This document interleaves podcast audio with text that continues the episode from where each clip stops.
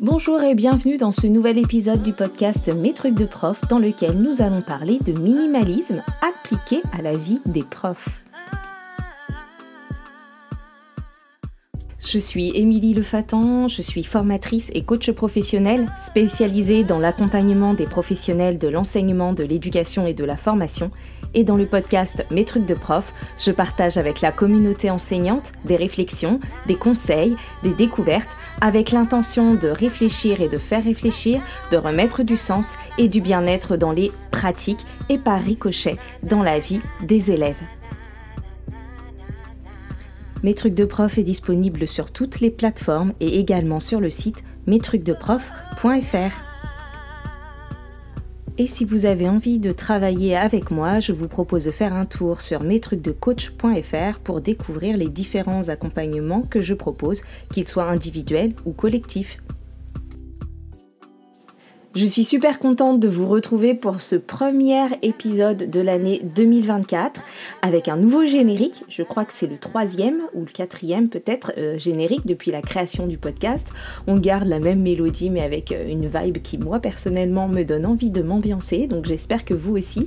Et en tout cas je remercie Bedel euh, alias Bantu for Real qui a créé l'instru pour moi. Donc aujourd'hui, nous allons causer minimalisme et j'ai choisi ce thème parce que même si janvier est le début de l'année civile, eh bien pour les profs, c'est le milieu de l'année et c'est donc aussi un moment où malgré les vacances qui viennent de s'achever, eh bien la fatigue, parfois la lassitude peuvent pointer le bout de leur nez ou en tout cas commencer à bien s'installer. Et je me dis que c'est donc le moment idéal pour vous parler de minimalisme parce que peut-être que cela vous permettra d'aborder certains événements ou certaines situations euh, professionnelles différemment. J'ai aussi eu envie de vous parler de minimalisme parce que c'est une image que j'utilise souvent pour aider euh, à regarder les choses autrement dans les coachings. Et l'idée vraiment, c'est de s'approprier cet état d'esprit pour pouvoir l'adopter quand c'est utile pour vous, quand vous êtes épuisé ou que vous avez l'impression de manquer de temps par exemple. En adoptant une vision minimaliste, ce qui est intéressant aussi, c'est que ça va mobiliser votre pensée créative et que ça va vous accompagner dans votre gestion de votre bien-être, de votre temps, euh, de votre énergie et de votre équilibre vie pro, vie perso.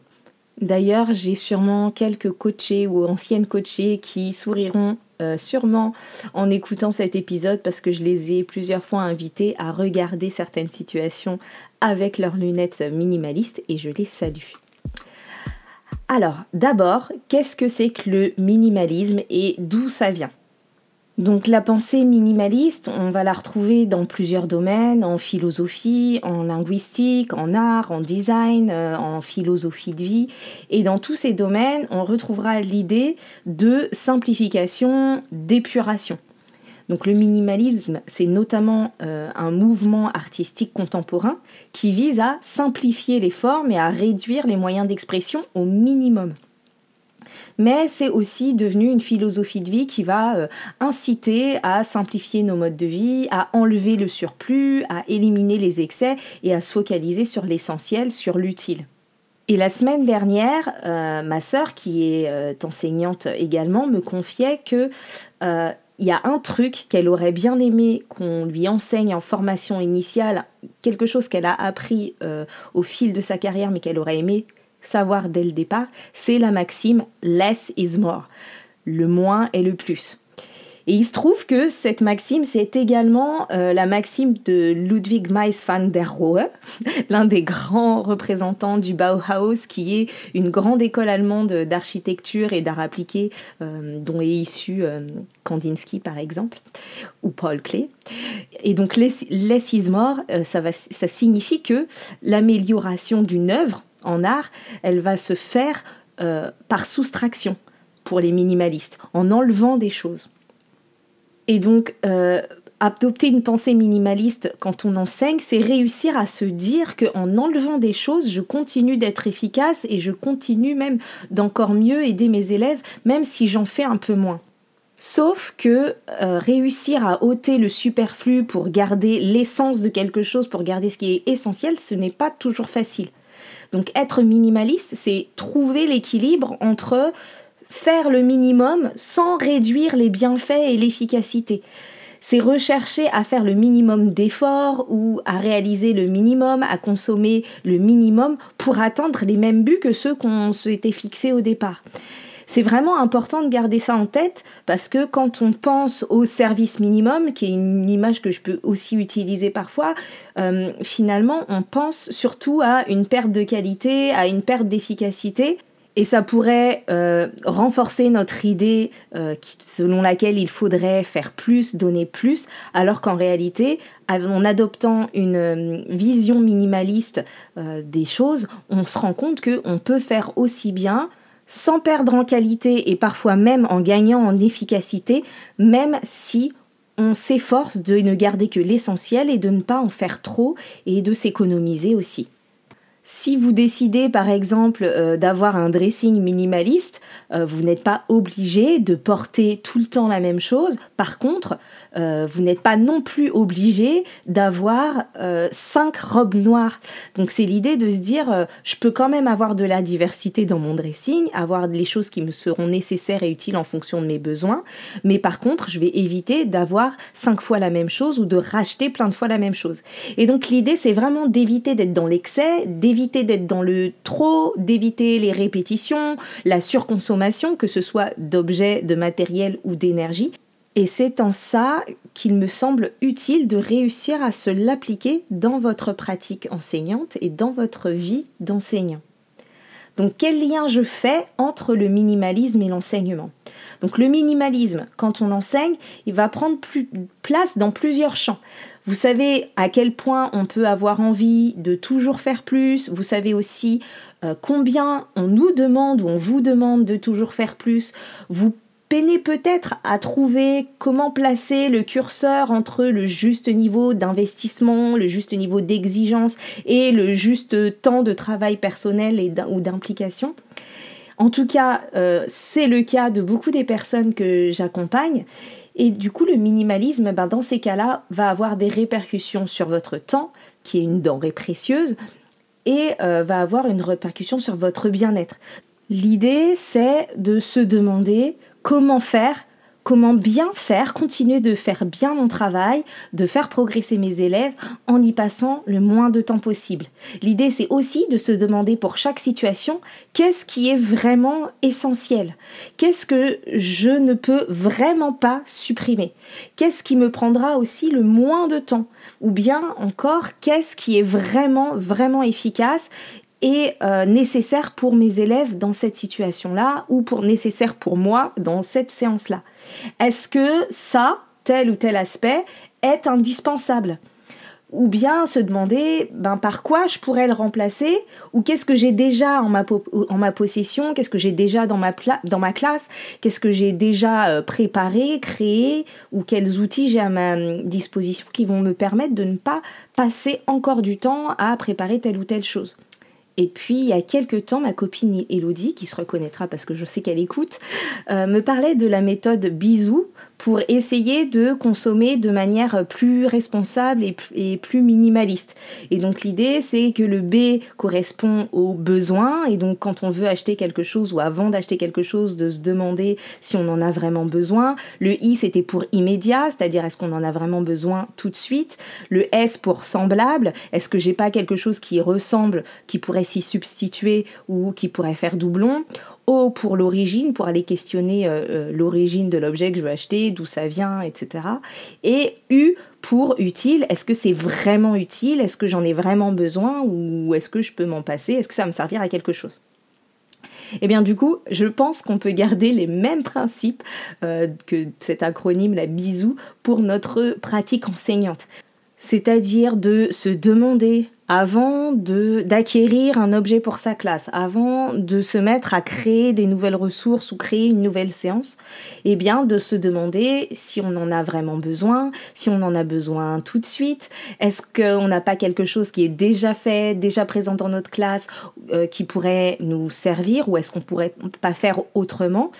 Euh, de se demander aussi euh, est-ce que ça va nous être utile? Et toutes ces questions vont nous permettre d'arbitrer et d'éviter d'aller nous perdre euh, dans des préparation trop longue ou dans de la recréation de matériel qui finalement est très similaire à quelque chose qu'on a déjà, etc. Donc concrètement, le principe, c'est vraiment de réussir à trouver l'équilibre entre je veux bien faire mon travail et je veux me préserver.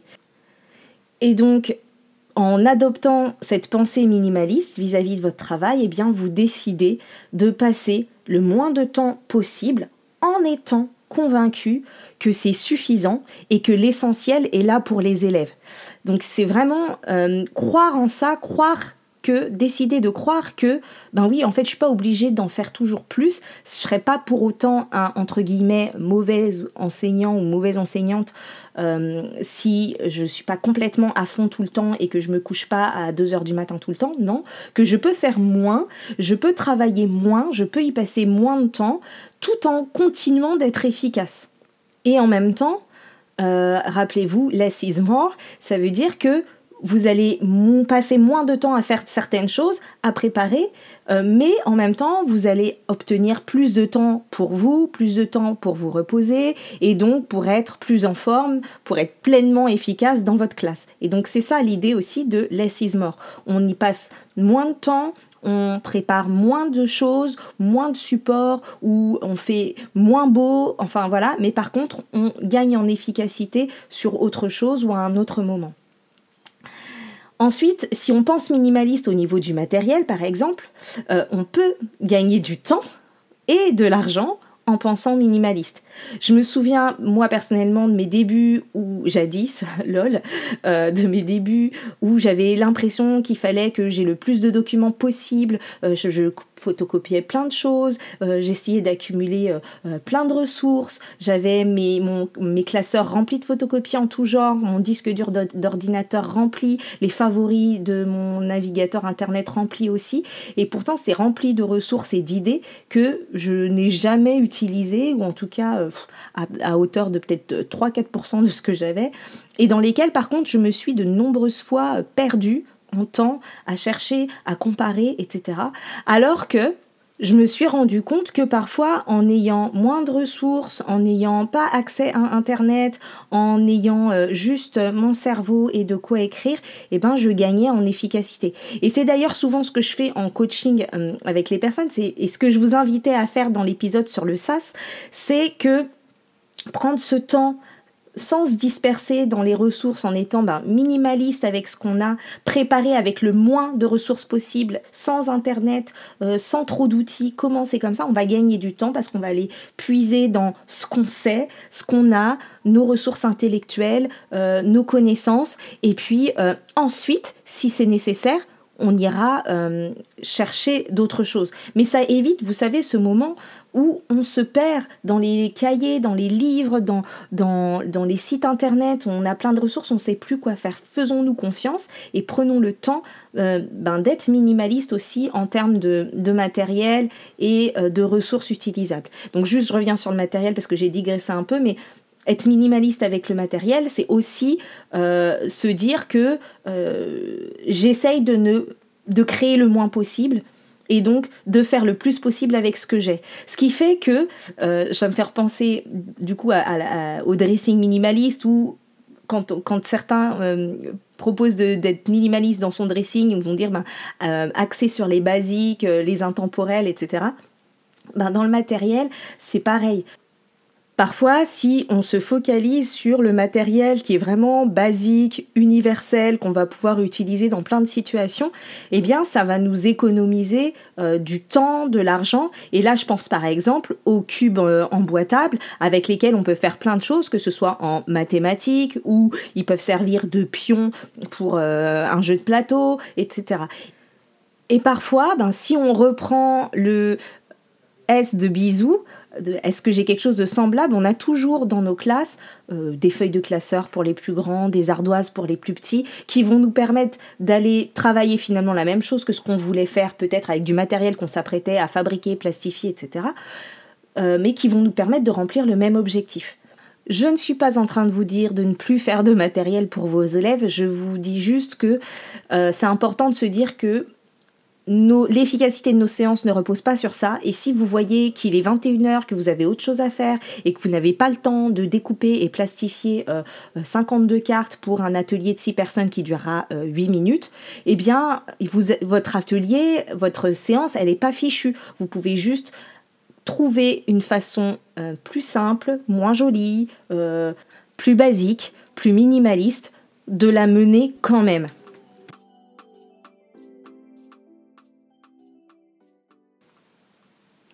Ensuite, la pensée minimaliste, elle va aussi vous servir dans la gestion de votre euh, énergie, dans l'idée d'utiliser le moins d'énergie possible, notamment dans votre pratique de classe, mais aussi dans vos préparations. Donc, si on se dit qu'on veut essayer d'utiliser le moins d'énergie possible en classe, on va devoir imaginer comment et parfois ben, ça va nous obliger à impliquer et à responsabiliser davantage les élèves. Donc dans des situations où on aurait instinctivement pris en charge une répétition, une reformulation ou la création d'un outil, eh bien on peut redonner la main aux élèves et ça on aime. On aime parce que du coup on redonne un peu plus de place aux, élèves en s'économisant et en ayant cette pensée minimaliste euh, au niveau de notre énergie en classe.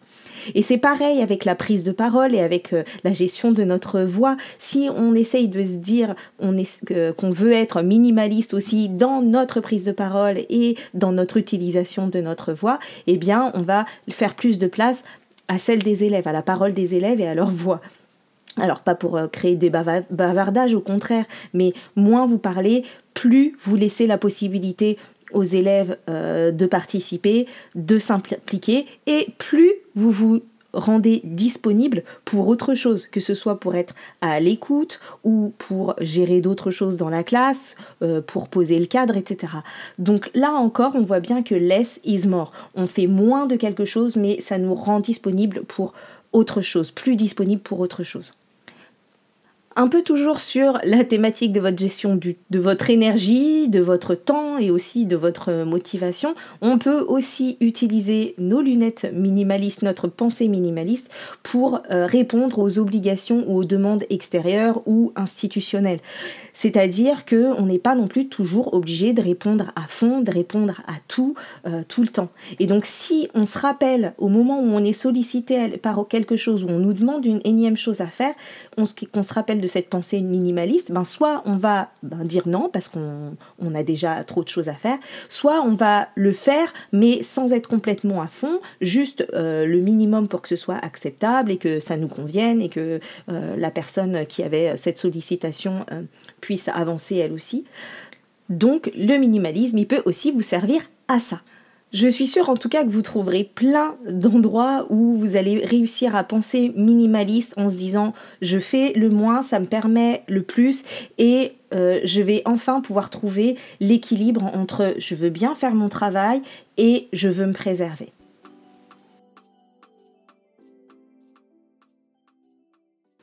Quand je dis aux personnes que je coach de mettre leurs lunettes minimalistes, en fait, je les invite à regarder une situation autrement et à aller se focaliser sur l'essentiel, sur ce qui est important pour elles euh, dans ces situations-là et de faire appel à leur esprit euh, créatif pour pouvoir euh, trouver comment faire autrement. Par exemple, euh, tu as besoin de préparer ta séance, sauf que idéalement, tu aimerais y passer que 30 minutes parce que tu es fatigué, qu'il est déjà tard, que tu as déjà beaucoup travaillé, et tu n'auras pas le temps de le faire comme tu l'avais envisagé avec tous les supports et tout le matériel que tu voulais. Et eh bien là, tu vas te mettre en mode minimaliste, mettre tes lunettes minimalistes pour regarder la situation et pouvoir te dire, ok, en 30 minutes, qu'est-ce que je peux faire pour garder l'essence de ma séance, avoir l'essentiel pour pouvoir mener ma séance sans me perdre dans le superflu. Et à force de s'entraîner à le faire, on finit, ça finit par devenir euh, un automatisme dans euh, les situations dans lesquelles on en a besoin. Parce que évidemment, vous n'êtes pas obligé de devenir des extrémistes du minimalisme et d'y avoir recours à tout bout de champ, mais vous pouvez justement y avoir recours seulement quand c'est le plus utile pour vous, quand vous sentez que le stress ou la fatigue pointe leur nez, quand euh, vous n'êtes pas très emballé à l'idée de faire quelque chose qu'on vous demande quand vous n'avez pas beaucoup de temps pour faire quelque chose, mais que c'est quand même important pour vous de le faire. Bref, dans toutes ces situations-là, vous pouvez euh, utiliser euh, cet outil pour pouvoir voir les choses autrement et trouver d'autres solutions. Le tout, c'est vraiment de décider et d'être intentionnel et de savoir euh, qu'on est en train de le faire, pourquoi on le fait et comment on le fait. Comme ça, ben, quand vous serez à fond et que vous aurez vraiment envie de consacrer des heures à cette séance que vous kiffez mener et que vous avez envie de préparer, qui vous met en, état de flow euh, ou, et à laquelle vous aurez vraiment envie de consacrer du temps pour faire, je sais pas, une belle mise en page ou de beaux outils, et parce que ça vous fait kiffer et que vous pourrez le faire sans euh, perdre trois heures de sommeil par nuit, juste parce que là, en fait, vous l'aurez décidé parce que vous aurez réussi à faire moins à d'autres moments pour pouvoir faire plus sur ces moments-là qui vous nourrissent et vous font kiffer. Et là, ce sera complètement OK pour vous. Donc vraiment, je crois que c'est un outil qui peut être salvateur pour arrêter de se mettre la pression et euh, tel un DJ euh, faire varier les intensités de votre table de mixage. Et donc là, c'est euh, private joke pour celles et ceux qui ont lu mon livre et, et qui ont la ref. Et donc dernière chose, puisque c'est ce que m'a dit une coachée récemment, elle m'a dit, bah, en fait, le coaching, finalement, euh, il m'a permis de prendre du recul parce que ben, toute seule, c'est difficile. Et donc, si vous n'arrivez pas à utiliser vos lunettes minimalistes tout seul ou à tenir sur la durée, eh ben, sachez que vous pouvez toujours euh, trouver une personne ressource pour vous accompagner et cette personne, eh ben, ça peut être moi. Si c'est le cas, si vous avez envie euh, de travailler avec moi pour dompter l'utilisation optimale de vos lunettes minimalistes, eh bien, vous savez où me trouver, même si vous voulez travailler sur un autre sujet. Et puis, si ce n'est pas avec moi, eh ben, ça peut être avec une autre personne, un autre formateur, une autre coach. Euh, mais en tout cas, sachez que d'avoir quelqu'un avec qui prendre de la distance pour avancer sur quelque chose que vous avez l'intention de mettre en place, c'est souvent assez utile. Je vous laisse avec cette citation de Francine Jay, qui est l'autrice de The Joy of Less, qui dit Un mode de vie minimaliste implique d'être attentif aux choses que l'on possède, à celles que l'on achète et à la façon dont on passe son temps. C'est un mode de vie qui valorise les expériences plus que les possessions. Je vous laisse méditer sur ça. Merci pour votre écoute. Vous pouvez retrouver les autres épisodes du podcast sur mestrucsdeprof.fr ou sur les différentes plateformes d'écoute de podcast. Pensez à attribuer le maximum d'étoiles pour soutenir le podcast et le rendre plus visible quand c'est possible, notamment sur Apple Podcast ou sur Spotify. Vous pouvez me retrouver sur les réseaux sociaux, notamment sur Instagram, Facebook et LinkedIn. Et vous pouvez également me contacter via l'adresse mail contact.mestrucsdeprof.fr. Vos retours, vos commentaires, vos partages, vos questions sont vraiment euh, précieux. Merci à toutes les personnes qui prennent le temps de m'écrire et d'échanger. Je vous retrouve bientôt pour un prochain épisode et d'ici là, prenez soin de vous. Bye bye.